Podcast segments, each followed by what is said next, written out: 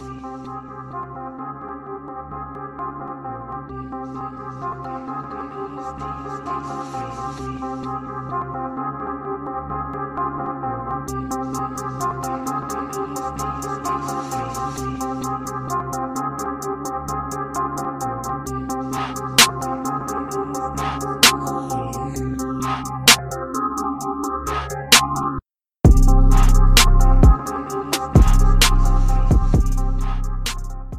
Cześć czołem. Kanadyjsko-polski głos w waszych odbiornikach komputerowo-telefonicznych. Witam wszystkich o tej nietypowej porze, chociaż u Karola jest chyba typowa pora, obiadowa. Karol, co się Dzień robi dobry. teraz w Kanadzie? Dzień dobry Michał, dzień dobry Państwu. Właśnie z jacuzzi wyszedłem. Tak? Coś w Kanadzie, tak. Aha, to fajnie. A ogólnie co jest Karol w Kanadzie? Co tam się dzieje? Raptors dzieją się, dzieją się finały. Ale tylko Raptors? Czy ludzie tak, cały kraj żyje tym tak serio, że o Boże, o Boże, czy to tylko tak, tak wygląda? Yy, tak jest właśnie, Michał. Tak jest, o Boże, o Boże. Na każdym kroku widzisz Raptors, widzisz y, flagi Raptors, widzisz logo Raptors. Wszędzie, dosłownie wszędzie. W sklepach, w komunikacji miejskiej, na stacjach benzynowych. No, no dosłownie wszędzie. Jest, tak. jest bardzo, bardzo duży hype na, na finały, na Raptors. Kanada żyje koszykówką. Jeśli nie cała Kanada, bo w całej Kanadzie nie byłem, ale z perspektywy Toronto i okolic to tak jest. Na pewno będziemy gadali o tym wczorajszym meczu, ale wczoraj zauważyłem, oglądając transmisję, że już do tego doszło, że Toronto takim hypem się owinęło. We Run North czy Run the North, wszystko jednak to hasło brzmi, że było w wielu językach i też dziś wychwyciłem, że tam We Run Północ, tak, Było tak, coś jest, takiego w wielu językach, że nawet po polsku się trafiło, także oni to już tam odlecieli. Właśnie jest taki plakat y, całej drużyny i na wysokości lewego barku Freda Van Vlieta jest właśnie północ. Mam zdjęcie zrobione, wyślę ci. Dobrze. Ale teraz to robisz? Nie, jeszcze nie, później to a, zrobię. A, dobrze, bo myślałem, że mam czekać na coś. Yy, dobrze, Karol, ja nie wiem. Ja z chłopakami rozmawiałem o pierwszym meczu. Troszeczkę. Mm, nie wiem, czy chcesz, Karol, coś dodać, co było widać bardziej z miejsca, yy, tam gdzie byłeś w pierwszym meczu, ale nie wiem, czy chcesz gadać o pierwszym meczu, bo ja bym chyba o drugim wolał. Tak, o meczu, jako samym meczu to, to nie do końca, bo na pewno omówiliście go dobrze i też y, wszyscy widzieli, jaki mecz jest. Ewentualnie rzeczy, które działy się od kuchni, mogą o tym opowiadać, ale o samym meczu myślę, że nie ma sensu. Właśnie, Karol, co się działo w kuchni? W sensie coś na ciepło jest? E, w kuchni, e, w kuchni tak dosłownie, jeśli chodzi o pożywienie dla mediów, to pizza pizza, czyli pizza sponsorowana przez firmę Pizza Pizza. Ci, którzy pizza, oglądają pizza. mecze, mecze Raptors, ci wiedzą o co chodzi. Lokalny producent pizzy taka sieciówka dosyć znana, jak ktoś jest fanem pizzy, to, to docenia ten fakt. Ja wielkim, wielkim fanem pizzy nie jestem, ale no, czasem zjem kawałek. No, jeśli Was to interesuje, to serwowane są trzy rodzaje pizzy. Pizza z serem, pizza z pepperoni oraz jakaś tam pizza warzywna. To tyle, no, ale tam, nie, bo kiedyś opowiadałeś, że tam wjazd na ten bufet jest płatny i tak dalej, ale z okazji finałów tam nic się nie zmieniło w tym aspekcie.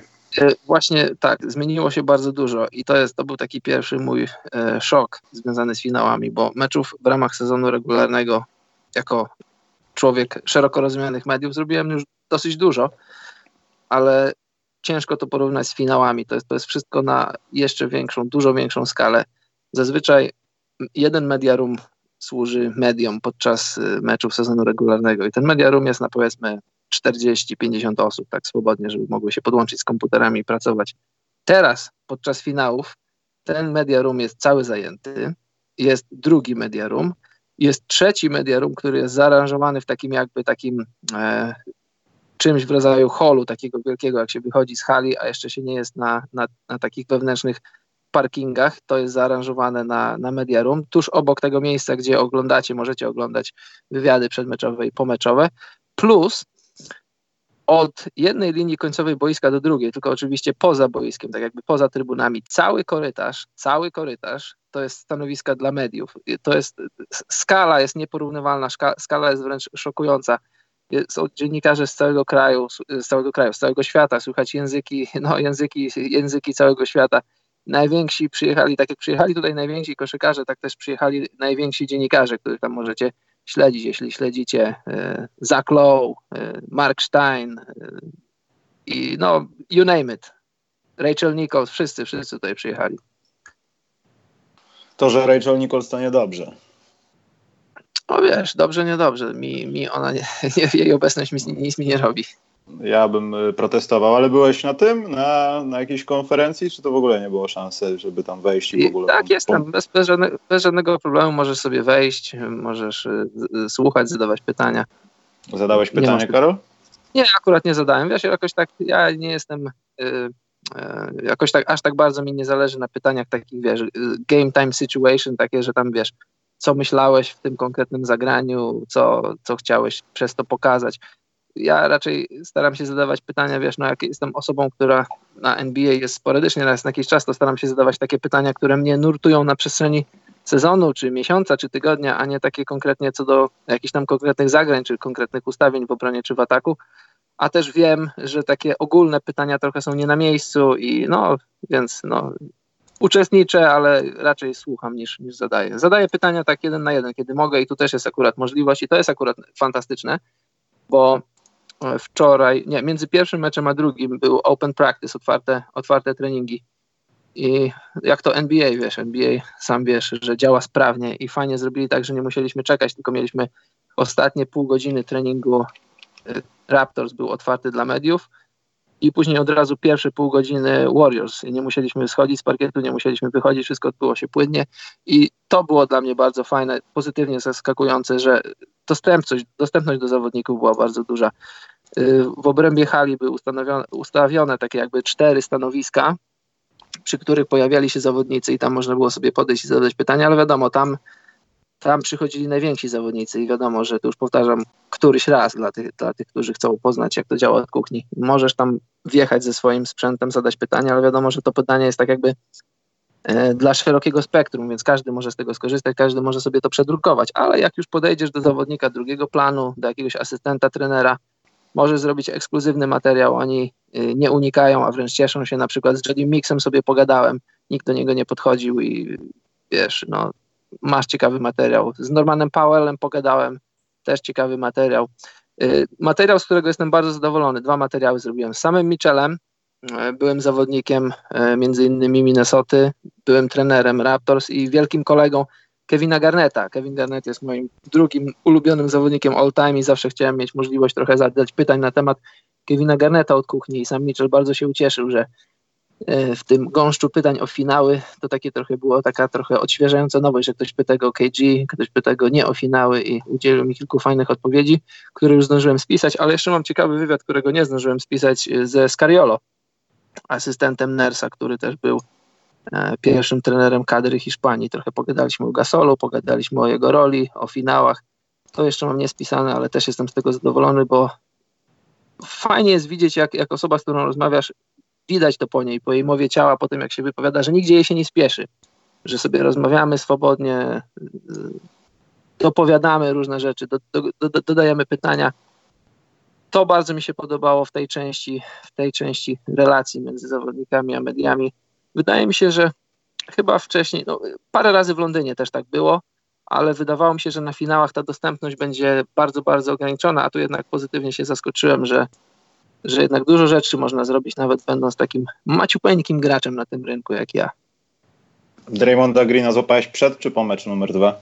E, Draymonda Greena złapałem po drugim meczu i była taka śmieszna sytuacja, bo e, przychodził Draymond Green i ja sobie rozmawiałem z Oji Madunobim i zrobiliśmy sobie zdjęcie i akurat w kadru wszedł nam Draymond Green i jedno zdjęcie nam zepsuł. Mówi, e, sorry chłopaki, w końcu zrobiliśmy zdjęcie i Draymond Green później wychodził, bo już, on już był przebrany, wychodził z hali i no wiesz, podszedłem do niego, zapytałem się, czy, czy moglibyśmy sobie zdjęcie zrobić. On mówi, jasne, nie ma problemu, tylko czekaj, zawiążę sobie buta. No i wiesz, zawiązał sobie buta, pogadaliśmy chwilę, zrobił zdjęcie. E, gdybyś Draymonda Greena nie znał z parkietu, nie wiedział, że jest zabijaką i zadziorem, to, to też byś się pozytywnie zaskoczył, bo uśmiechnięty chłopak, y, żartujący, wygadany, no, bardzo pozytywne, bardzo pozytywny odbiór. Dobrze. Czego chciałem, to się dowiedziałem. A czego będę chciał się jeszcze dowiedzieć, to dowiem się poza anteną. Przejdźmy, Karol, do meczu samego w sobie. Yy, ja nie wiem, jak odebrać mam ten mecz. Bo po meczu numer jeden wydawało mi się, że pomysł Toronto na, na no wiadomo, nawet inaczej grających, na pewno już po meczu numer jeden zdawałem sobie z tego sprawę, że Warriors muszą zrobić jakieś usprawnienia albo po prostu się bardziej spiąć. Natomiast wydaje mi się, że Toronto chyba trochę żyło tą porażką, porażką, zwycięstwem z pierwszego meczu, więc dlatego wydarzały się takie rzeczy w tym meczu numer dwa. Tutaj bardziej chodzi mi o takie krycie, bardziej sprawy defensywne, no bo to, że nie trafiali rzutów, to, to, jest no, w zasadzie w każdym meczu się tak dzieje, że jedna drużyna nie trafia rzutów, a powinna. Natomiast jeśli chodzi o obronę, to nie wiem, czy Karol tak to odebrałeś, ale to, co robili w pierwszym meczu Warriors, trochę zwiodło tą obronę Raptors i zamiast zajmować się kryciem gościa, który ma piłkę, robili wszystko, żeby temu człowiekowi, który ma piłkę, zabierać możliwości do jakiegoś spacingu, podania. Wiadomo, Steph Curry biega 10 sekund, zanim będzie na swojej pozycji i jest catch and shoot. I wydaje mi się, że to naprawdę tak trochę zabiło Raptors w momencie, kiedy no naprawdę mogli mieć moment, kiedy nie musieli gonić w czwartej kwarcie na przykład z tym swoim ranem. I nie wiem, czy y- tak samo to odebrałeś, ale to tak trochę wyglądało. Y, tro, te, trochę tak to wyglądało. Ja bym powiedział, że no kilka, kilka czynników zadecydowało o, o porażce Raptors. Pierwsza to to, o, o czym mówisz, ale też wiadomo, że bronić przeciwko Warriors to, no, to jest, wiesz, to jest banał to, co powiem, ale no bronić przeciwko Warriors nie jest łatwo. Ten, ten ruch piłki, ten ruch piłki, który jest jeszcze ładniejszy, moim zdaniem jest ładniejszy, kiedy, kiedy KD nie gra. Wiadomo, że KD wiele rzeczy upraszcza i potrafi sobie wykreować rzut, jak, jak być może nikt inny obecnie w lidze, ale ten ruch piłki bez niego to jest coś, to, to jest zjawisko na skalę koszykówki i wiadomo, że musisz kryć zawodnika z piłką. Tutaj, no, jeśli chodzi o, o, o Stefa, to, to wiadomo, że nie, nie, nie, muszę mówić, tak samo Kleja, ale też wiadomo, że ta zas, zasłona dla zawodnika z, piłki, z piłką, dla, zasłona dla zawodnika bez piłki, te podwójne zasłony, które, które grają Warriors, musisz się spodziewać, że, że piłka nagle może, może ze strony mocnej pójść na stronę słabą w okamgnieniu i nigdy nie wiesz, kto będzie wolny po tej całej serii, bo oni, oni fantastycznie grają, jak, jak ludzie patrzą na to z boku, jak patrzysz na, na to, co dzieje się po, po, poza piłką, to tam się tyle rzeczy dzieje, że to nigdy nie wiesz, kiedy na przykład y, czasami robią takie zagrania, że tutaj Sean Livingston nagle idzie na łatwy wsad, a wydaje się, że obrona jest mocna. To, to jest jedna część tej, tej rzeczy, dla której ja uważam, że Raptors przegrali. Druga rzecz, oni dobrze bronili, Raptors dobrze bronili. To nadal była dobra obrona, mimo że tam czasami ktoś się gubił. No bo zatrzymać Warriors na 109 punktach, na, e, to, to, to wiesz, to, to jest coś. Znaczy Karol, przepraszam, tak. zatrzymać Warriors na 109 punktach. Fakty są takie, że w pierwszej połowie Warriors sami się zatrzymali na 109 punktach. Ale Wiadomo, Raptors wściekle, oni robili coś takiego, co kiedyś starało się robić Cleveland, kiedy nie szło. Taki swarm defense, że nieważne co będziemy robić, jaki jest matchup jeden na jeden, to tam, gdzie jest piłka, musi być jak największa ilość graczy. Nawet sobie wynotowałem taką sytuację, kiedy nie pamiętam, to chyba było w drugiej kwarcie i też nie pamiętam o kogo chodziło, ale chodziło o Kleja, tak, to był Clay Thompson. I Clay Thompson wtedy miał jako obrońcę Kawaja Lenarda, ktoś przyszedł z pomocy i wcześniej była zasłona. E, Mark Gasol został po tej zasłonie, żeby przynajmniej wyciągnąć rękę, żeby tam były trzy pary rąk, które idą do Kleja Thompsona nie patrząc na to, czy on odda piłkę, czy nie, no bo już zauważyli, że jest za późno. Gość jest w sytuacji rzutowej, jest praktycznie w powietrzu, oddaje rzut. I to Toronto trochę tak zaatakowało ich jak dzikie zwierzę, jak taka watacha wilków jakiegoś biednego króliczka i tak trochę wyglądała ta obrona, ale po prostu Warriors nie trafiali rzutów, mimo wszystko. No tak, ale też y, Raptors nie trafiali swoich rzutów. Mieli, oni tym w czwartej kwarcie mieli taki run i oni mieli stops w obronie, zatrzymywali Warriors, Warriors pudłowali, po części, bo po prostu pudłowali, ale po części, bo to była naprawdę dobra obrona. Ale po drugiej stronie Raptors pudłowali rzuty, rzuty, które zazwyczaj trafiają. I takie było wrażenie, nie tylko moje, też ludzi, wokół których siedziałem, że Raptors tak jakby spodziewają się, że przyjdzie ten run, taki run, który przyszedł w meczu szóstym przeciwko Bucks, który przyszedł w meczu piątym przeciwko Bucks, że odrabiasz kilkanaście punktów straty, bo po prostu odrabiasz tym meczu akurat ten ran nie naszedł, nie, nie nadszedł. Były zatrzymania w obronie, ale brakowało celnych rzutów. No, rzutów za trzy punkty, rzutów spod kosza. Ewidentnie no, Raptors byli zimni niestety. Niestety dla nich, niestety dla ich wiernych kibiców. I też trzecia kwarta. No, jeśli, jeśli wchodzisz w trzecią kwartę i masz tam ile? 18 punktów ran, a chyba licząc nawet z końcówką czwartej kwarty, to tego było 20. Możesz się wygrzebać y, z Filadelfią, możesz się wygrzebać z Bucks, ale ciężko jest gonić mistrzów i, i Raptors to, i znaczy Warriors to pokazali. Nie wiem, co jest tego przyczyną, nie wiem, co było tego przyczyną, bo była połowa drugiej kwarty, czy nawet końcówka drugiej kwarty. Ja sobie myślę, że kurczę, wygląda tak, jakby Raptors jednak znaleźli jakiś sposób na, na Warriors, że, że to, że wygrali w pierwszym meczu, to nie jest ani przypadek, ani jakiś cud, tylko oni po prostu dobrze to grają, dobrze się maczapują. I tak to do pewnego momentu wyglądało. Tam było 10-11, 10-11 punktów przewagi Raptors i było kilka rzutów za 3 punkty na, na 14 punktów przewagi, czy na 13. I to, to już jest coś, to już jest niezła zaliczka.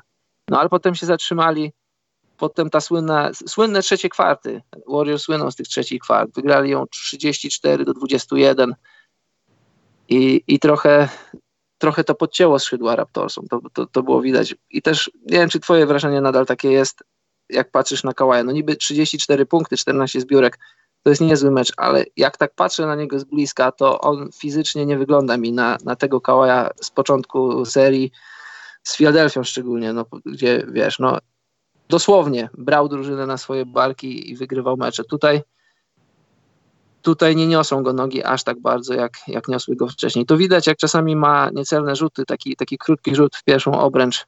Trochę brakuje tej windy w nogach. Hmm, ciekawe, czy to jest kwestia zmęczenia, czy tego, co się tam naokoło mówi, że no nie do końca z tym zdrowiem może być. No ja, ja bym. Tak, i jedno i drugie. To nawet ludzie tutaj mówią na korytarzu, na korytarzach y, w Scotia Bankarinie, że, że w ogóle sztab medyczny Raptors staje na głowie, żeby Kałaja doprowadzić do stanu używalności między meczami, a między meczami tam się odbywa, wiesz, medycyna y, przez duże M. Niekonwencjonalna no wiesz, może niekonwencjonalna, różne, no, no wszystko, co tylko możesz zrobić, y, co, ty, tylko co masz w swojej mocy, żeby postawić go na nogi, a i tak moim zdaniem, no to nie tylko moim zdaniem, tak oglądacie mecz, to chyba wydaje mi się, że możecie mieć podobne wrażenie, no Kałaj, no myślę, że to nawet nie jest 80% Kałaja, on, on dużo robi, on ma takie momenty, ja mam takie wrażenie, ja jestem fanem filmu Gladiator, jest taka scena, jak on wychodzi do walki i jest tam zraniony tak przed samą walką. I, i, i czasem, czasem mam takie wrażenie, że Kałaj przychodzi i on jest taki zraniony, bo on ma takie momenty, że próbuje robić te swoje różne, no, on, on nie jest jakimś tam super odrobienia crossoverów, ale ma te swoje fajne takie ruchy. I on czasem to robi, robi, oddaje rzut, ale później widać, że to go bardzo dużo energii kosztuje i, i na przykład jest w stanie trzy razy po kolei przejąć posiadanie i pójść na linię, tak jak to wcześniej robił, czy zdobyć punkty. Y, no, ewidentnie jest przemęczony tymi playoffami, swoją rolą i podejrzewam, że z jakimś rodzajem kontuzji gra, czy to jest kolano, czy to jest stopa, czy to jest może to problematyczne udo. Tego nie wiem, bo tych informacji nie dostajemy, ale no, jak tak patrzysz, no to gołym okiem ewidentnie widać, że, że fizycznie to nie jest 100% Kałaja. No i też warto wspomnieć, wspomnieć że no, tak jak ty powiedziałeś, ten rano, gdzieś doszukałem się takiej informacji, że te 20 punktów, bo tam chyba pod koniec czwartej kwarty było coś tam 9-3 dla Warriors z jakąś małą przerwą, a potem było wiadomo 18-0. I te 20 punktów tak. y, to jest chyba największe odzyskanie. Ktoś napisał, ale nie, nie dopisał, czy sprawdził we wszystkich latach, ale od kiedy NBA połączyło się z ABA, to jest największy deficyt w finałach, jaki ktoś był w stanie w tym czasie wypracować y, na swoją korzyść. I to też dało się zauważyć ten, ja nie chcę mówić historyczny moment, ale też było widać w trzeciej kwarcie po kibicach Raptors, którzy momentami zamilkli. I nie chcę twierdzić, że to jest trochę jak w amatorskiej koszykówce, ale kiedy kibiców nie ma i grają u siebie, to Raptors nie chcę powiedzieć, że dostają doła czy depresji, ale to nie jest ta sama drużyna. Oni muszą być jakoś motywowani, tak mi się wydaje. Ja wiem, że tam grają najlepsi koszykarze, jacy są teraz na świecie prawdopodobnie w jednej drużynie, po jednej i po drugiej stronie, ale mimo wszystko to w Toronto mogło się skończyć inaczej, gdyby cały czas był, wiesz, hałas ze strony kibiców. Bo był taki moment w kwarcie, gdzie ludzie już no, powoli myśleli, czy wyjdą, czy nie wyjść. Wiesz, i tak i nie, bo, bo z perspektywy hali to aż tak źle to nie wyglądało. Ja się domyślam, że w telewizji mogło to być tak, że, że tam jest cicho, ale generalnie nie było cicho, bo było, wiesz co, było albo bardzo głośno, albo głośno. I, i, i ten poziom y, głośności był, był tak wysoki, że jak było tylko głośno, a nie bardzo głośno, to się mogło wydawać, że jest cicho. A takiego opowiem, opowiem wam insidera, że no wiesz, to jest drugi mecz finałów i niestety dla mnie ostatni. Dzisiaj, dzisiaj o godzinie po 20 czasu kanadyjskiego wracam do Europy.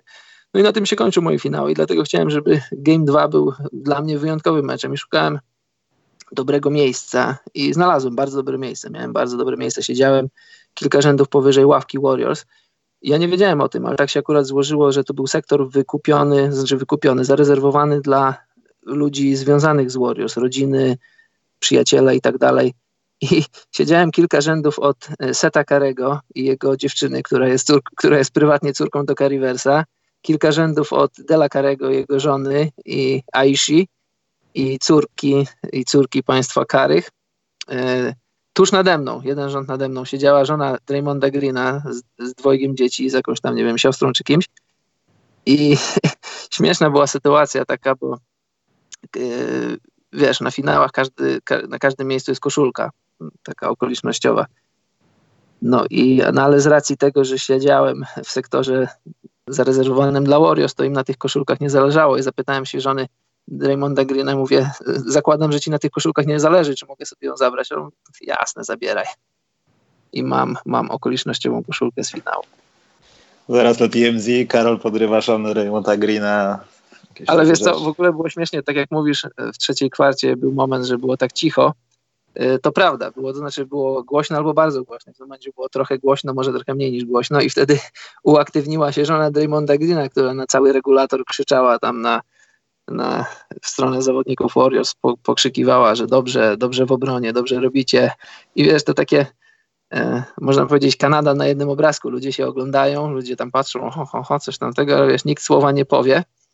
No ale też, też mieliśmy takie spostrzeżenie, nie tylko ja, że to jest różnica między, między fanami koszykówki a piłki nożnej. Tutaj masz, można by powiedzieć, no, we wrogim środowisku y, ludzi związanych z Warriors, żony Draymonda Greena, wokół pełno czerwonych koszulek Raptors, i o ile to jej krzyczenie i dopingowanie mogło tam kogoś y, może nie zdenerwować, to trochę przeszkadzać, no to o tyle nikt nie wchodzi w jakąś tam fizyczną interakcję z ludźmi. To takie trochę, no to jest wielka różnica, jeśli chodzi o kibicowanie w piłce nożnej, gdzie masz wydzielone sektory, policję, ochroniarzy, że duże rzeczy może się dziać. W koszykówce takie rzeczy się nie dzieją. Dobrze, Karol. Y, ja bym chciał opisać ten mecz, kto, czyja to była wina, że Warriors wygrali, bo jeśli w pierwszym meczu możemy obwiniać zwycięstwo Toronto na postaci, opierać na postaci Siakama. Tak się zastanawiam, czy w tym drugim meczu, pomijam to, że i Gudala trafił ten ważny rzut, jak Warriors zdali się po prostu rozwałkowywać jak ciasto przed włożeniem do piekarnika. Zabrakło naprawdę, gdyby minutę więcej trwał ten mecz, Warriors mogliby go po prostu nie wygrać. Nawet nie minutę, 30 sekund myślę, żeby wystarczyło. Plus jakieś lepsze decyzje. Kto był Karol mocą sprawczą w tym meczu? Bo mi się wydaje, że to chyba był Demarcus Cousins. E, na pewno musisz. Przepraszam, jeszcze gdybyśmy byli, y, propsuję naprawdę fantastyczny serial Czernobyl. Jeśli Karol będziesz mógł obejrzeć, to obejrzyj. E, gdybyśmy żyli w takim postapokaliptycznym świecie, to myślę, że Kazins zrósłby się w tym meczu z e, Bogutem. Bo Bogut tak po cichutku, 7 minut, 3 na 3, ale to on razem z nim sprawiał kłopoty w tej strefie, gdzie Toronto w pierwszym meczu i w ogóle w zasadzie w playoffach czuli się najpewniej czyli pomalowane. 3 na 3, w tym dwa alejopy i wychodzi człowiek spoza rotacji i, i łapie dwa alejopy, to jest coś. Tak, jakimiś katami, owszem. No. Tak, no, no tak, słuchaj, Kazins, gość, który był kontuzjowany, to jest dopiero jego drugi mecz, double-double, 6 asyst, dwa bloki, to, to bierzesz w ciemno, to naprawdę, to, no widzisz, każdy z jego punktów, każda z jego zbiórek, można powiedzieć, że była bardzo potrzebna, szczególnie tych 6 asyst trochę zapomnieliśmy, jak, jak dobry, jak dobrze podaje Kazins. I, I, jeśli chodzi o ruch piłki Warriors, to też było wiele znaków zapytania odnośnie tego, czy on będzie umiał wejść w ten system. I, i widzisz, on, on pokazuje, że nawet w finałach, gdzie gra się intensywnie i gra się w innym tempie, Kazins potrafi się odnaleźć, szczególnie tymi asystami, no bo punkty to punkty, to jest wielki człowiek, silny, to on zawsze tam może coś sobie zebrać, dobić, ale asysty, asysty naprawdę pokazują, że on w tym systemie jest E, kto jeszcze? No ja bym powiedział Draymond Green. Draymond Green, fantastyczny mecz, w ogóle fantastyczna seria. Zobacz, zabrakło mu tylko jednej asysty do, do czwartego z rzędu w playoffach triple-double. Miał w dwóch ostatnich meczach z Blazers, w pierwszym meczu z Raptors triple-double, teraz tylko jednej asysty mu zabrakło. No jest, jest, jest duszą i sercem tej drużyny. W ogóle, jak wiesz, no oglądamy Draymonda Greena od lat i możemy go podziwiać, ale jak, jak patrzysz na niego z bliska, jak on jest silny, dobrze zbudowany, duży, a przy tym jak, jak on się rusza, to ktoś kiedyś powiedział, że on jest swego rodzaju wersją LeBrona Jamesa i teraz jak miałem okazję widzieć go na żywo, to w 100% się z tym zgadzam. Naprawdę to, w jaki sposób się rusza z piłką, w jaki sposób kozłuje, wiesz, to nie jest kozioł Stefa Karego, to nie jest kozioł Damiana Lillarda, to nie jest kozioł jakiegoś super rozgrywającego, ale przy, przy takich gabarytach, w, w, sposób, w jaki on kozłuje, w sposób, w jaki on przemieszcza piłkę, jak, jak dużo widzi na, na boisku, to jest, to jest y, przyjemność oglądania go w każdym ruchu, i w obronie, i w ataku. Ta jego intensywność, wiesz, jak nie jesteś fanem Warriors, to, to może ci przeszkadzać, ale jak jesteś ogólnie fanem koszykówki, tyle energii, ile wnosi, to jest y, no, coś nie, nieprawdopodobnego do oglądania. No to, to, patrząc od strony patrząc od strony Warriors, ale patrząc od strony Raptors, zabrakło mi Gasola. Nie wiem dlaczego po, po 20 punktach w pierwszym meczu Gasol był, czy wiesz, czy taki był game plan, czy tak po prostu wyszło z meczu, bo patrząc tak od strony to, co robili Warriors w obronie, to aż tak bardzo nie, nie, nie wynikało. Oni często z Van Vlietem czy, czy z Laurem grają taki, powiedzmy, taki pick and pop. Gasol stawia zasłonę i później dostaje piłkę na rzut za trzy punkty. E, tutaj widziałem to chyba tylko raz, a może nawet nie. To taki quasi pick and pop raz Gasol rzucił za w ogóle oddał tylko dwa rzuty za trzy punkty, oba niecelne. Zabrakło mi, zabrakło mi agresywnego Gasola, tylko siedem rzutów z gry oddanych, tylko oddanych siedem rzutów z gry, tylko sześć zbiórek, z czego chyba pięć przypadło na pierwszą kwartę, sześć na pierwszą połowę. Zabrakło mi Gasola, nie wiem dlaczego, czy, czy zmęczenie, czy, no bo tak jak, jak patrzę z boku, to nie był jakiś, jakiś napoleoński game plan Warriors, żeby go wyjąć z, z tego meczu. On po prostu sam się wyjął, albo może jakoś tak po prostu, no, nie wiem jak to wyszło, Siakam tylko 5 na 18, 12 punktów, to, to wiesz, to jest o, o, o, 20, o 20 punktów mniej niż w meczu otwarcie i wiadomo, że nie można było się spodziewać, że 32 punkty to będzie jego, jego średnia za, za całą serię, raczej trzeba było spodziewać się, że będzie tego mniej, ale no o 20 punktów mniej to jednak jest taka zaliczka, której trochę szkoda. Znowu dany Green pasywny w ataku, też brakuje danego Greena. Wiadomo, że on nie trafia tych swoich rzutów, ale E, no ja nie mam recepty na to, żeby, żeby on zaczął trafiać, no bo on w sezonie regularnym miał najlepszą średnią w swojej karierze, drugą najlepszą w NBA. E, brakuje jego celnych trójek. To takie, no to tak, to chyba tyle, co, co zadecydowało. Dobrze, co, dobrze. Co do Gasola, to wydaje mi się, że on zgasł trochę w momencie, kiedy Kazin złapał ten ogień i trochę tej swojej agresji. On też w drugiej połowie, no nie chcę powiedzieć, że praktycznie nie istniał, ale no, był, y, nie chcę powiedzieć też minusowym, ale no, miał straty, nie trafiał rzutów. No, ta druga połowa nie należała do niego i wydaje mi się, że to spora zasługa tego, że gdzieś tam w głowie był, albo gdzieś tam faktycznie, fizycznie koło niego był Demarcus Cousins, który no, po prostu ciałem go mocno przepychał i przeszkadzał. To nie było takie głaskanko z kimś niższym, albo, no nie wiem, no jak nie było Kazinsa, znaczy Kazins jest w finałach, drugi mecz, natomiast no, w pierwszym meczu nie był aż tak długo i Gasol myślę, że mógł nie mieć odpowiedniego przeciwnika, który psy, przynajmniej psychicznie nie dawał mu takiego dyskomfortu, wiesz. Nie mogę robić niektórych rzeczy, bo ten facet jest wściekły i naprawdę nie daje mi odetchnąć. No, tylko że tak, tylko że wiesz, patrząc na to z bliska, to, to, to aż, tak, aż tak to nie wyglądało, że Y, że Kazis tak mu dużo zabierał i tak dobrze go krył, bo były takie momenty, że po prostu y, Gasol mógł minąć, mógł mijać Kazinsa w pojedynczych zagraniach i mógł to robić tylko z jakiegoś powodu, rezygnował z tego wiadomo, że sama obecność, sama obecność takiego wielkiego ciała jak Kazins, to, to może nie, to, to nie wygląda ani w telewizji, ani z pozycji parkietu. To musisz tam być i musisz to robić, bo wiadomo, że na jakiejś zasłonie czy na jakiejś grze tyłem do kosza musisz włożyć dużo energii, żeby takiego gościa, mówiąc wprost, przytrzymać, przystopować, bo on jest silny i on robi swoje, a ty musisz robić swoje. Wiadomo, że więcej energii go kosztowało granie w meczu drugim w obronie niż w meczu pierwszym, bo w meczu pierwszym Kazins dopiero wrócił, był trochę jeszcze wyjęty z tej serii no ale mimo wszystko, mimo wszystko zabrakło mi atakującego Gasola, bo to też wiadomo, że jak sam atakujesz, to też, to też z drugiej strony ty zmuszasz Kazinsa do pracy w obronie. Tego trochę zabrakło, moim zdaniem. Dobrze. Fakty są takie, że mamy remis. Warriors się odpalili. Ja troszeczkę wierzyłem, że ta trzecia kwarta nie nadejdzie i znowu będziemy mogli się cieszyć, że Toronto wygra i będzie ciekawiej. No ale póki co mamy remis. Seria bodajże tak, w piątek naszego czasu, a w czwartek ogólnie, tak mówiąc w USA. będzie mecz numer 3. Nie, Myślisz, w środę w nocy. W środę w nocy, tak? Tak. A, dobrze, bo tutaj pokazuje datę, datę naszego polskiego czasu, czyli z środy na czwartek, tak. Tak, tak. E, nie wiem, nie, nie chcę tworzyć tej ta, takiej historii, że teraz wszyscy są połamani, co to się nie będzie działo, ale wydaje ci się, Karol, że no jeśli te kłopoty ze zdrowiem, bo teraz Clay Thompson jakieś badanka ma przechodzić Aha. i Gudala nie do końca. Y, no to wiesz, y, tak, tak trochę, sorry, że przerywam, tak trochę obrazując to, to wygląda, że ustawiła się kolejka do MRI, będą wszyscy rezonans przechodzić, jeden po drugim. kolejka do NFZ-u jest. Nie, ale o czym mówię, że wiesz, że jest dużo gruźb. Na przykład teraz y, przypomniało mi się z meczu numer dwa, to, to wejście Kawaja Lenarda, który wchodził bardzo delikatnie w kogoś, kto nazywa się Kevin Looney. Mhm. I Kevin Looney dostał, jak to się mówi po angielsku, God Air, y, tak jak w filmach karate chińskich z lat 70. Po dotknięciu palcem pofrunął i upadł na ziemię, jakby go rzucił ktoś, wiesz, na wrestli w wrestlingu. I on też tak. chyba nie do końca coś... Bark. Tak, tak, tak. tak. I to wyglądało strasznie dziwnie, jak Kałaj wchodzi tak od niechcenia i większy pozornie człowiek leci po prostu. To, to było naprawdę, pokazywało siłę Kałaja, bo tam nie było grania Tak, to prawda, to prawda. E, no ale też Luneja, nie chcę mówić, że może nie być, ale kłopoty ze zdrowiem. Kerr mówi cały czas, że Durant potrzebuje jednego treningu, żeby zagrać w meczu i może, się, może to się stanie w meczu numer 3. E, o Igudali to chyba mówiłem, że to też jest różnie.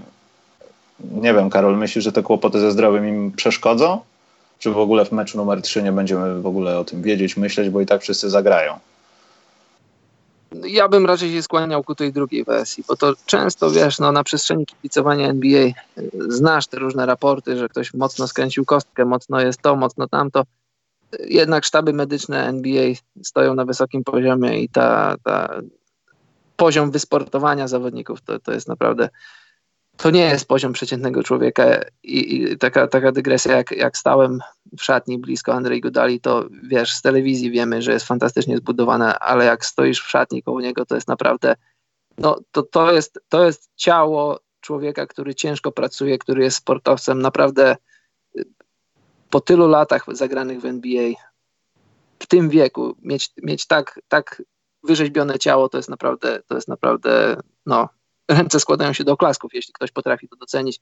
Ja myślę, że zagrają, chociaż wiesz, no, mięsień dwugłowy Kleja Thompsona, mięsień to kontuzje, zawsze kontuzje mięśni to są sprawa, to jest sprawa taka trochę nefralgiczna, bo wiadomo, że jak przyjdziesz za wcześnie, to możesz sobie pogorszyć, przyjdziesz za wcześnie, to nie jesteś w stanie być tak agresywny, jak, jak zazwyczaj jesteś.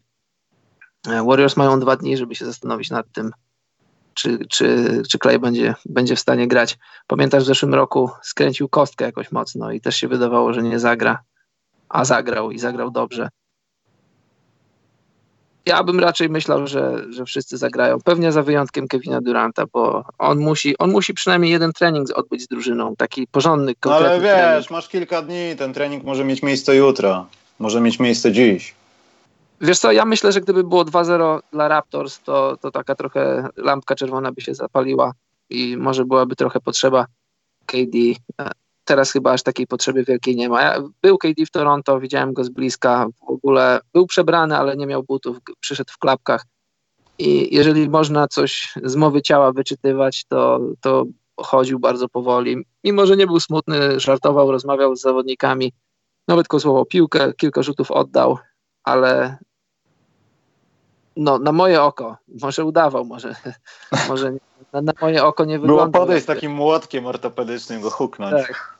Co tam, co tam słychać? Nie, no, no nie wyglądał na, na zawodnika, który jest blisko grania w finałach NBA. Wiadomo, że tak jak mówisz, no są jeszcze dwa dni, tam cały czas jest, cały czas on otrzymuje zabiegi na swoją łydkę i też były pytania, były pytania, po co w ogóle Katie przyjechał do Toronto, dlaczego nie siedzi w Oakland i się nie rehabilituje.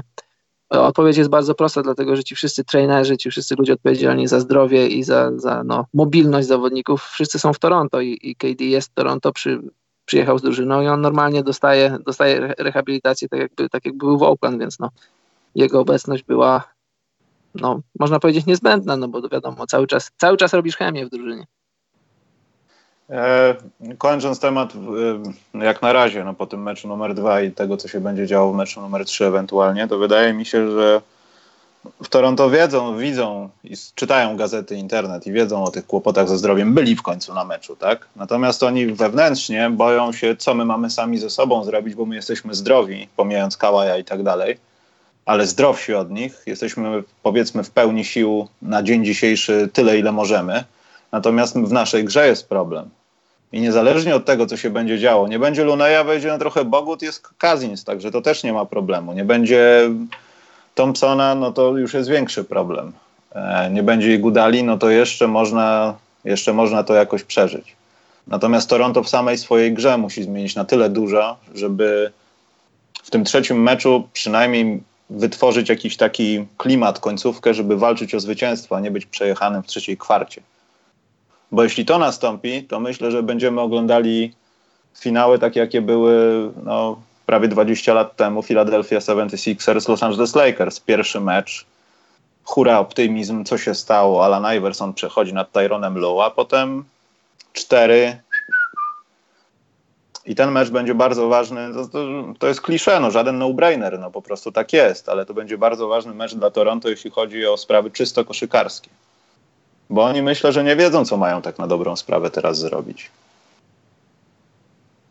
Y, zgadzam się z tobą, a myślę, że oni dobrze wiedzą, co mają zrobić, bo wiesz... Y, no, Ale zobacz, Karol, no. pomijając braki osobowe, w pierwszym meczu poświęcili wszystko, żeby przeszkadzać tak naprawdę w tym, żeby Spacing Warriors i to, jakie mają sety się nie uruchamiało i ludzie jak Draymond Green, kiedy mieli wolne pozycje i byli odpuszczani na przykład za trzy punkty, nie penetrowali w środku, więc obrona nie musiała nadążać za zmianą pozycji. Natomiast w drugim meczu działo się to samo w Toronto, tylko że Draymond Green nie myślał, nie czekał. DeMarcus Cousins też nie myślał, nie czekał. Widział, mam, drogę pod kosz, wchodzę. Nie interesuje mnie to, gdzie jest Steph Curry, gdzie jest Clay Thompson i czy oni właśnie wybiegli na dobre pozycje. To się y, stało tak. dwa posiadania temu. Teraz read and react. Po prostu wchodzę jak dzik w kasztany i mnie to nie interesuje. A wchodzę pod kosz, macie mnie faulować. Draymond Green coast to coast, widząc kiedy oni jeszcze się nie uformowali. Oni, myślę, Raptors jako obrona. Ta, tak, to jest prawda. To było to usprawnienie Warriors w porównaniu z meczem pierwszym. Tak jak mówisz, Draymond y, nie stał na górze, nie czekał na ścinających ludzi, nie czekał na podania, tylko sam inicjował atak i dużo dobrego wynikało z, z tego usprawnienia. E, wracając do Raptors, e, no to, to, to nie jest żadna tajemnica. Tak ta drużyna jest skonstruowana, tak ta drużyna przeszła Magic, tak ta drużyna przeszła 76ers i tak przeszli Bucks przeszli na, wiesz, no może jest trochę uproszczenie powiedzieć, że przeszli na barkach Kałaja, ale no, no w dużej mierze tak było. I teraz, teraz brakuje tego zdrowego Kałaja, bo, bo ci, te wszystkie Van Vlity, te wszystkie inne postacie w, w, w Raptors, oni mogą ci dać dużo dobrych minut, mogą, mogą cię pomóc ci utrzymać cię na fali, ale potrzebujesz tego go-to guy'a, potrzebujesz tej wielkiej gwiazdy w takich momentach, kiedy kiedy Warriors czytają twoje schematy, kiedy Warriors doskonale wiedzą, co ty zrobisz, to dajesz piłkę Kałajowi i mówisz, masz, idź, zdobądź nam punkty, idź, postaw się na linię, złap faul. Nie w 100% zdrowy Kałaj nie jest w stanie tego robić, on to próbuje robić, ale trochę zderza się ze ścianą i to, to jest problem dla Raptors, bo zobacz, Warriors zrobili swój wielki run i to, to, to jest wielki run, 18, czy tam no, licząc drugą kwartą 20 punktów, a mimo to, mimo wielu błędów, mimo wielu niecelnych rzutów, które zwykle Raptorsom wpadają, przegrali tylko pięcioma punktami, to jest wiesz, to, jest, to są raptem dwa posiadania, jeden stop, jedno zdobycie punktów. No, przez cztery ostatnie minuty czwartej kwarty Karol nie byli w stanie zdobyć punktów. No tam od tak, 106, właśnie. 94 czy coś o to takiego. Mi chodzi. Tak, właśnie o to mi chodzi. I gdybyś miał założę się, tego nie jesteśmy w stanie nigdy, już nie jesteśmy w stanie go sprawdzić, żebyś, gdybyś miał Kałaja z nogami tak świeżymi, jak świeże były po, po zakończonej serii z Magic, czy po pierwszych dwóch meczach y, z Filadelfią, to, to dajesz mu piłkę i on robi swoje.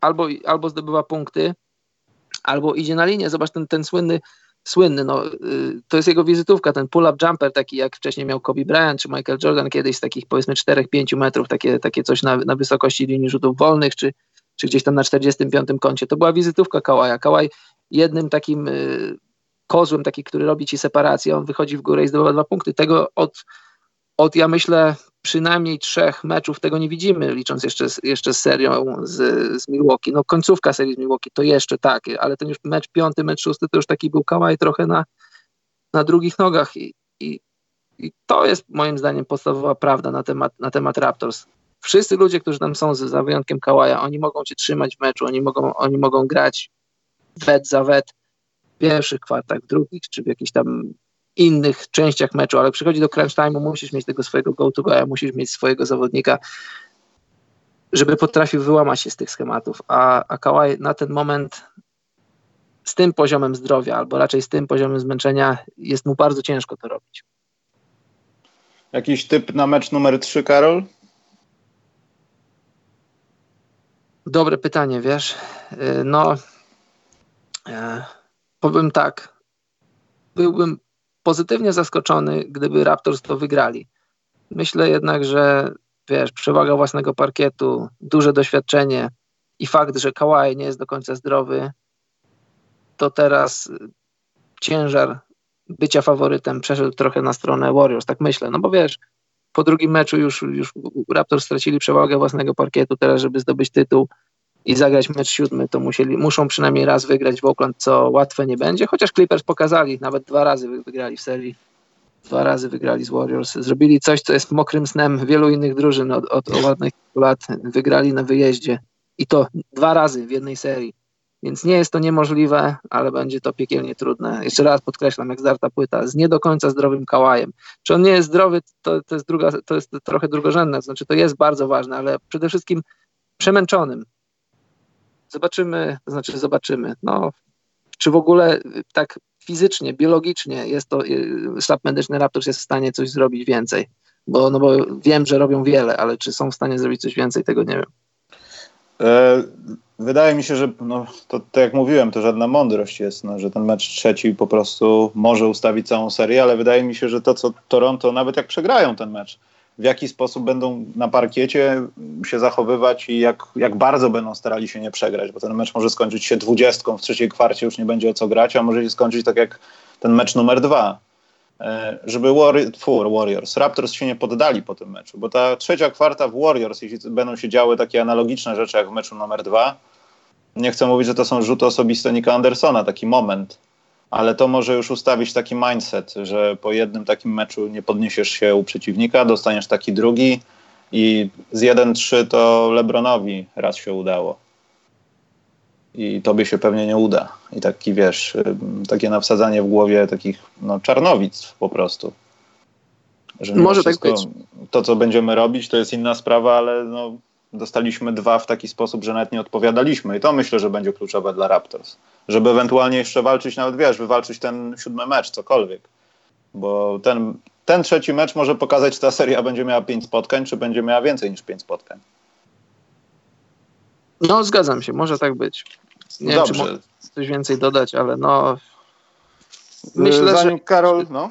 no. Nie, tylko jedna rzecz, właśnie ta obecność Kałaja, mówisz o tym mindsetie Kałaja jako, jako mistrza NBA, jako MVP finałów, to jest, to jest rola nie do przecenienia, bo tak sobie myślę, że gdyby w Raptors grał jakiś inny zawodnik z top 5 czy z top 10 NBA, który nie ma doświadczenia z mistrzowskim tytułem, to mogłoby pójść inaczej, ale ta, ten spokój Kałaja udziela się całej drużynie spokojnie, mamy to, spokojnie, wszystko będzie dobrze. To zawodnicy podkreślają, to w wywiadach mówili, kiedy mieliśmy tę sesję dla mediów, że no to, co na boisku, to wszyscy widzimy, wszyscy to widzą, ale to, jaki jest Kałaj w szatni, jaką atmosferę wprowadził, przychodząc do drużyny, wiesz, to też ludzie często mówią, jaki z niego lider, bo nie krzyczy, nie, nie odzywa się. On, on jest liderem, tylko on jest liderem w inny sposób.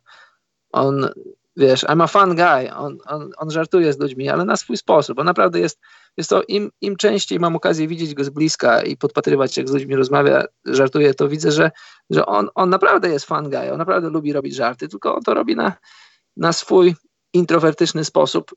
I to, co chciałem powiedzieć, on naprawdę wprowadził taki, tak jak mówisz, ten mindset trochę inny, mistrzowski mindset, to się udzieliło Lauremu, to przyniósł też Gasol, może nie z mistrzostw NBA, ale no, z grania na, na największych scenach na arenie międzypaństwowej.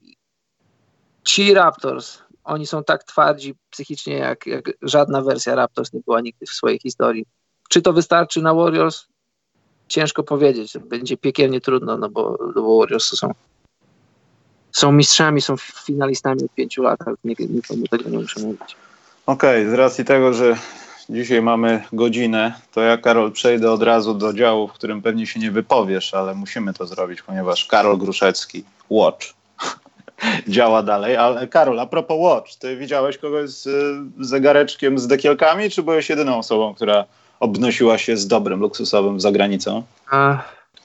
Wiesz co, nie jestem pewny, ale wydaje mi się, że super fan mógł mieć ten zegarek. Ja wczoraj z nim pogadałem. E, wiesz co, jeszcze powiem, nie, nie, nie chwalę się, nie jestem jakiś, znaczy jestem, jestem zarozumiały i się chwalę.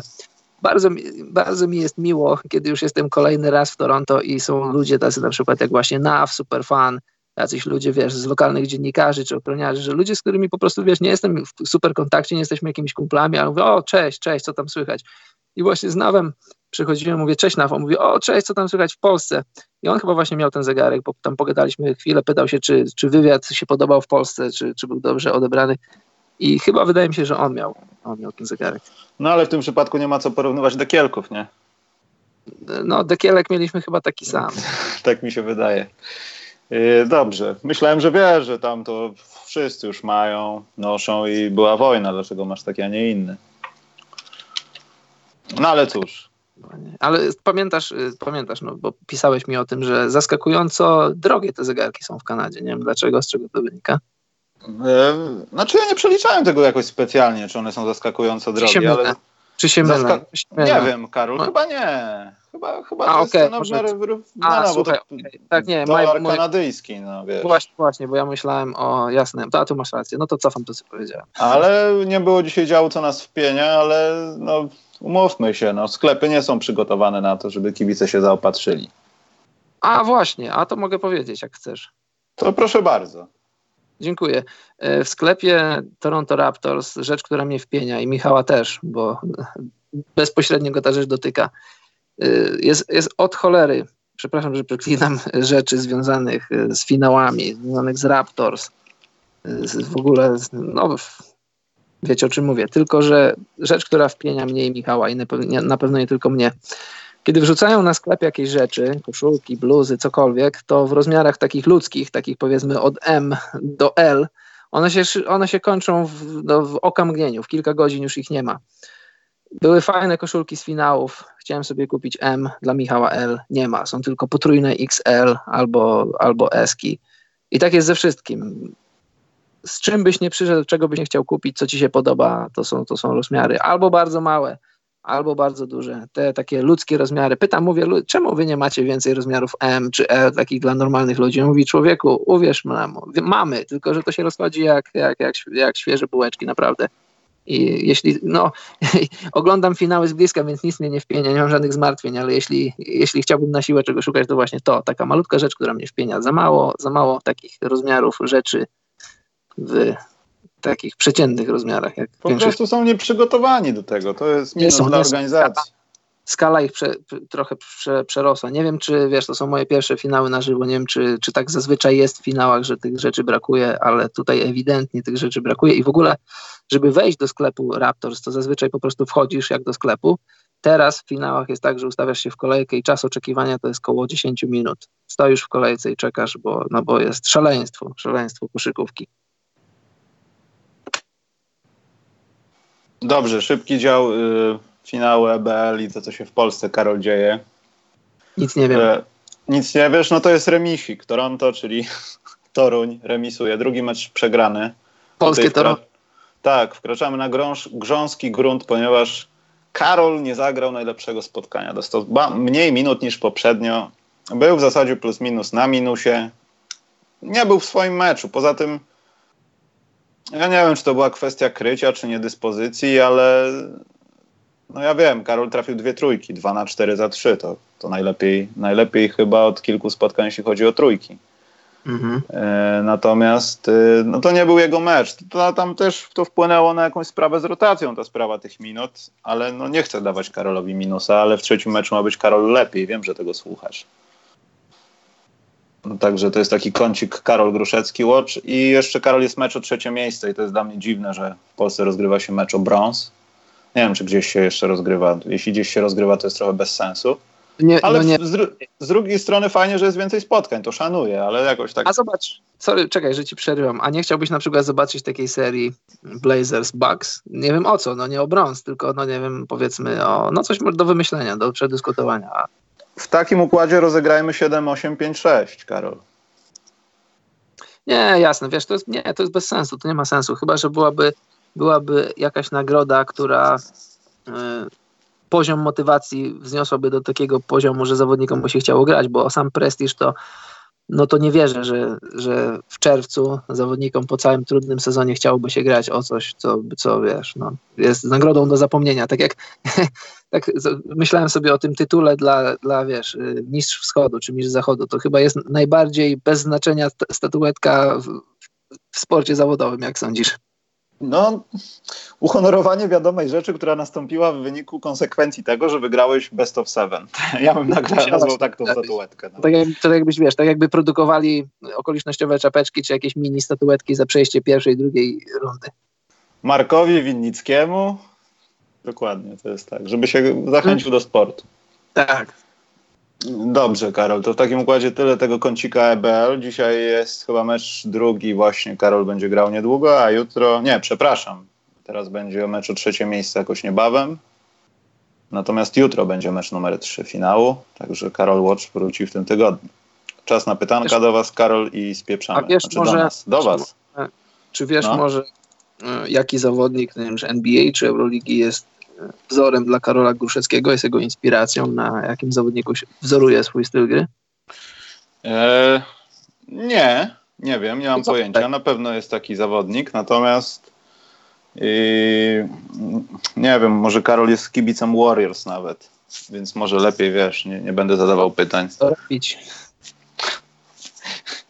Co zrobić? Nie, no dobrze, no takich Warriors ja jeszcze szanuję, takich, którzy przelatywali przez ludzi jak burza, to nie dało się tego po prostu oglądać. Nie, no słuchaj, oczywiście żarty, no. żarty, jedna rzecz tylko przed pytankami. Żarty na bok oczywiście, niech wygra lepszy i, i, i, wiesz, no co możesz mieć do Warriors? No grają fantastyczną koszykówkę. Jeszcze raz, jak patrzysz na Draymonda Greena, jak, jak, jak on jest duszą i sercem tej drużyny na obu końcach parkietu. W ogóle Steph Curry, to też, to też jest banał to, co powiem, ale jak oglądasz go na żywo, jaką on z bliska, szczególnie na żywo z bliska, jaką on pracę wykonuje, bez piłki i z piłką, to jak, jak, on, jak, on, jak on w pojedynczym ruchu, w takim jakimś, wiesz, takim pół zwodzie, nawet nie całym zwodzie, jak on potrafi zostawić swojego obrońcę, naprawdę telewizja tego nie do końca oddaje. Też taka spostrzeżenie, ale to spostrzeżenie już miałem z Mistrzostw Świata 2.14 w Hiszpanii, ale to wiesz, Stef 2.14, a Stef 2.19 to są dwie różne postacie. Stef, możecie mi wierzyć lub nie, jest naprawdę mocno zbudowany. Jak, jak masz okazję być na wyciągnięcie ręki, a miałem ostatnio kilka razy, naprawdę Stef ma jak to się mówi kolokwialnie, dobrze zrobioną łapę. Naprawdę, musicie mi uwierzyć. No, myślę, że w NBA każdy musi mieć dobrze na swoje możliwości zrobioną łapę. To myślę, prawda, że prawda. Durant nie, nie, wygląda na patyczaka, jak się na niego patrzy. A on akurat tak, on wygląda. Ale nie, mówię o takich rzeczach, że wyciągnięte ma maksimum ze swojego, wiesz, organizmu bez dodawania w sztuczny sposób kilogramów, które mogłyby mu zawadzić. Coś, co próbowano na początku kwestionować, że to jest jego minus. Tak, to Te, na pewno. Kevin Garnett, no przecież to szczaw w ogóle. Dopiero w ogóle, potem coś się zaczęło pojawiać, tak, ale tak to. KD, KD w klapkach wyglądał jakby miał te wiesz, kije od hokeja, to on ma nie, niesamowicie wielkie stopy w porównaniu do reszty ciała. Wiadomo, jest paty, tak zwanym patyczakiem, chude nogi, chude ręce, ale te jego stopy to jest. No mógłbyś, mógłbyś sobie but KD zabrać i zrobić z niego plecak. Hmm, ale też nie ma co, no, jest silny. No. To, jest, tak. to jest też taka siła wynikająca, nie wiem, z samego z siebie bardziej niż z mięśni, tylko po prostu dobrze stoisz na nogach, czy coś robisz innego. Pytanko było, Karol. Y, Wawrzyniec Loba pytał w Kanal Plus, rozumiem, Michałowicz zasugerował podczas pierwszego meczu, że Raptors są gorsi od wszystkich Cavs, z którymi ścierali się Golden State Warriors. Jak wy to widzicie? Na pewno powiedział, że od wszystkich Cavs?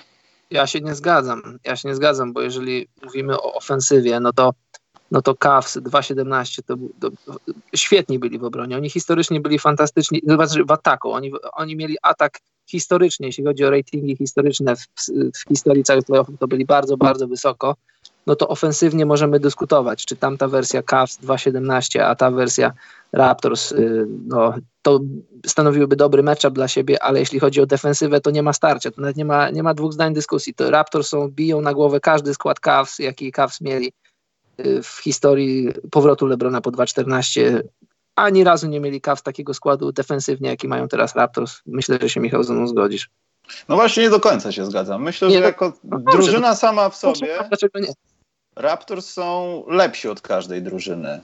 E, Cleveland Cavaliers z tych lat. Po prostu są lepsi. Natomiast kiedy bierzemy tą lepszość w warunki meczowe, co sam LeBron James mógł zrobić, Kevin Love miał fantastyczne okresy. Każdy tam, tam też była kupa zadaniowców, na których się trochę narzekało, ale mimo wszystko ratowali na koniec dnia dupę. Ja nie mówię o tych ostatnich finałach LeBrona, J.R. Smith i te epickie memy, ale to tak wyglądało. Natomiast patrząc na to, jak, jak mają podzielony talent Raptors na wszystkie pozycje na boisku mniej więcej, to wydaje mi się, że oni są wszechstronniejsi. Tylko pytanie, czy lepsi, zaczyna się od tego, że trzeba byłoby ich chyba postawi, postawić naprzeciwko siebie w jakiś sposób, nawet wirtualny. No gdyby to się dało zrobić, no to tak, ale wiadomo, że tego nie zrobimy. Mi właśnie chodzi, wiesz, na y, y, y, suma talentu, gdyby się tam mógł zważyć, zmierzyć, to jest jedna rzecz, ale w ogóle organizacja gry w obronie, no Cavs, Cavs byli, mieli w ogóle, no wiesz, sam fakt posiadania Lebrona to robi ci różnicę.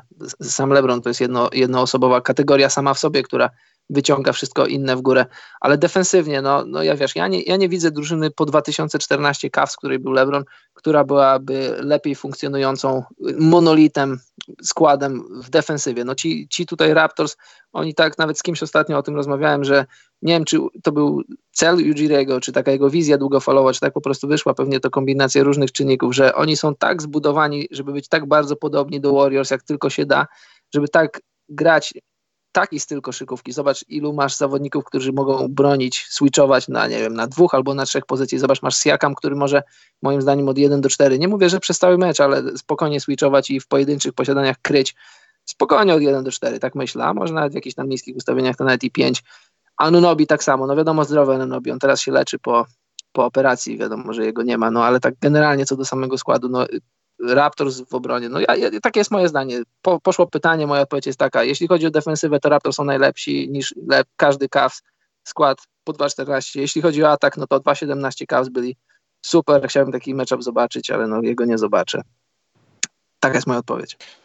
Poza tym inaczej się ocenia graczy. Wiesz, no na, takiego Van Vlita umówmy się, no ja też boję się trochę mówić w kategorii całego sezonu, no bo statystyki pokazują nieubłaganie jedno. Van Vliet po prostu terroryzuje Stefa Karego, kiedy go spotyka. Ogranicza jego ilość posiadań, jest wariatem w obronie. Coś takiego chyba chciał zawsze osiągnąć Kyle Lowry, tylko on ma kłopoty z faulami w takich sytuacjach. Robi to samo, poświęca ciało na większych gościach, stara się gdzieś coś zdziałać, ale, ale to jest faul i masz cztery faule w trzeciej kwarcie na przykład. A Van Vliet robi dobre rzeczy, natomiast to jest pytanie, wiesz, Van Vliet sam w sobie nikt by na niego złamanego grosza nie postawił, że on będzie robił takie rzeczy. Nagle on robi on... takie rzeczy, więc ocenianie tego, wiesz, kto jakby na kogo wpłynął i jakby zadziałał, to też takie jest bezcelowe, bo Van Vliet myślę, że gdyby nie było w tym pierwszym meczu tej takiej żyłki, wiesz, hej, ograjmy Warriors, niech będzie fajnie, no to byśmy nie widzieli takiego występu Van Vlieta albo takich innych zawodników zadaniowo-ławkowych, nazwijmy to.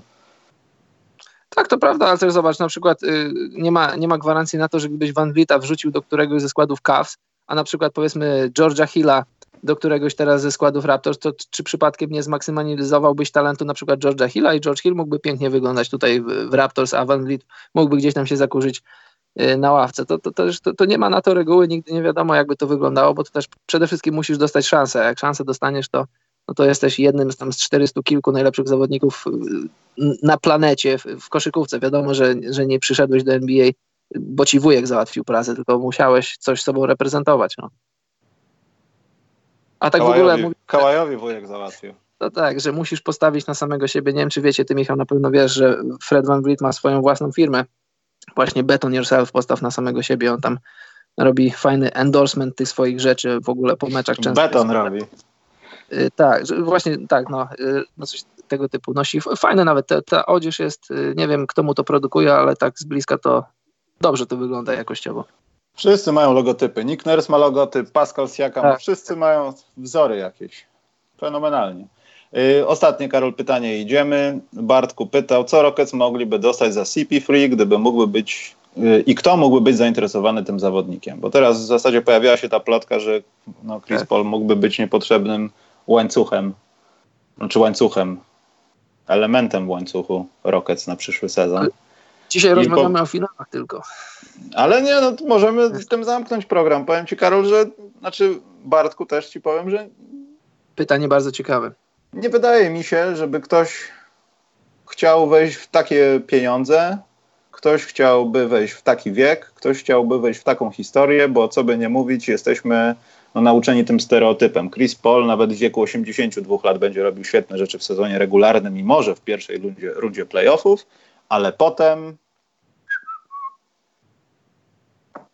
ja jestem, ja jestem podobnego zdania i w sferze, w sferze sportowej, w sferze sportowej mówię, jeśli chodzi o, o to, że ściągasz Chrisa Pola, żeby z nim wygrać, to nie widzę drużyny, która miałaby w tym interes. Masz Chrisa Pola, 34-letniego już Chrisa Pola, który w najbliższych trzech latach zarobi tak, za nadchodzący sezon 38, za kolejny 41 i za sezon 21 na 22, uwaga, 44 miliony, które są jego opcją, więc założę się o, o co chcecie, może nie o co chcecie, o coś drobnego, że wejdzie za, jeśli za, za, za 3 lata, w wieku 37 lat, 37 lat jak na rozgrywającego, to aż strach pomyśleć, jak jesteś Darelem Morejem. Chociaż może już dla Darela to już nie będzie jego problem.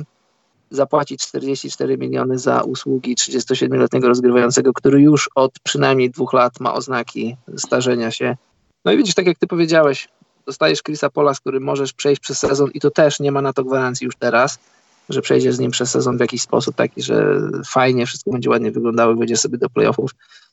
No chyba już przekonaliśmy się o tym, że Chris Paul fizycznie nie jest w stanie zagrać powiedzmy 70% meczów sezonu regularnego i, moc, i dać mocne od siebie playoffy.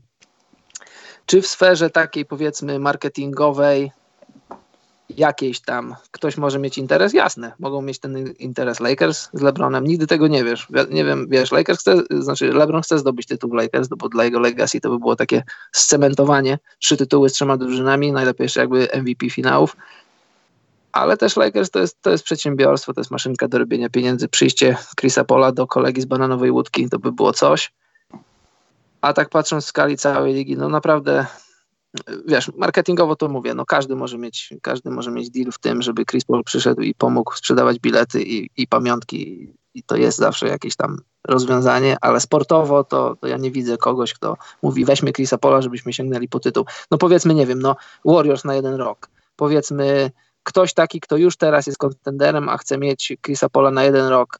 Tylko, że no nie za 40 milionów, no bo też nie, nie możesz grać gościem, który zarabia 40 milionów, nie możesz grać nim 15 minut z ławki. No, ludzie. no chyba Karol, no, ta umowa za długo trwa, żeby, żeby, żeby bawić się w takie rzeczy. No ale no, Carmelo Antony, wiesz, ktoś może to wykupić, bawić się w jakieś takie rzeczy, żeby ominąć płacenie, zwolnić i podpisać za jakieś pieniądze, żeby stał się ten sen. Pójdę no, do dobrej tak... drużyny, zdobędę tytuł i będzie ekstra. Nie widzę tego, bo tak czy na koniec dnia i tak te pieniądze musisz wypłacić, a że one się nie będą liczyły do salary, to i tak jest inwestycja, która jest średnio, raczej wątpliwie opłacalna, więc no. E, wiesz, no w NBA... Chyba, że Karol, ktoś... Tylko, no. no. W NBA nie ma, historia pokazuje, że w NBA nie ma kontraktów nie do ruszenia, no ale ten kontrakt będzie ciężko ruszyć. Chyba, że ktoś pomyśli o tym, żeby na koniec kariery Chrisowi Polowi sfundować taką niespodziankę w postaci e, Nowego Orleanu. No, I ja zobaczymy jakiś blockbuster deal, który wysyła AD do Lakers, Zajona do Anwilu Włocławek i i nie wiem, i ten, i prawa do Tyrika Evansa lądują w Kłodzku. Taki deal.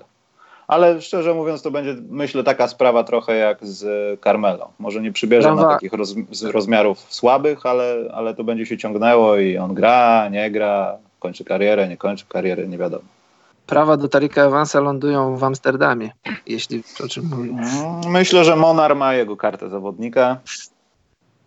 O, łóżko już czeka na niego w Monarze. E, zamykasz, Karol, krótką odpowiedzią. Co mówią w Toronto o przyszłości Lenarda? Zostanie czy odejdzie?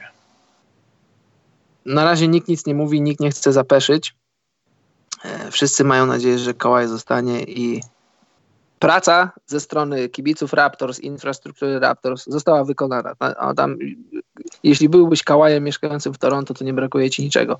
Jak wstajesz rano, to, to jakiś przychodzi pan Janek i ci przynosi ciapy, klapki, inny ci przynosi gazetę, jak wychodzisz, to ktoś ci odbiera pocztę, podwozi cię do pracy, wiesz, jest cały szereg, znasz tę akcję taką, y, że Kawhi and, and, and Nine czy jakoś tak, że, że Kawhi ma, cała sieć, to jest taka, taka, taka akcja, że włączają się w to w kolejne restauracje, w których Kawhi może przychodzić i dożywotnio jeść, jeśli tylko zostanie, więc po tej stronie zostało wszystko wykonane, teraz już tylko w głowie w, w state of mind Kałaja, czy on faktycznie chce zostać, no i jego wujka.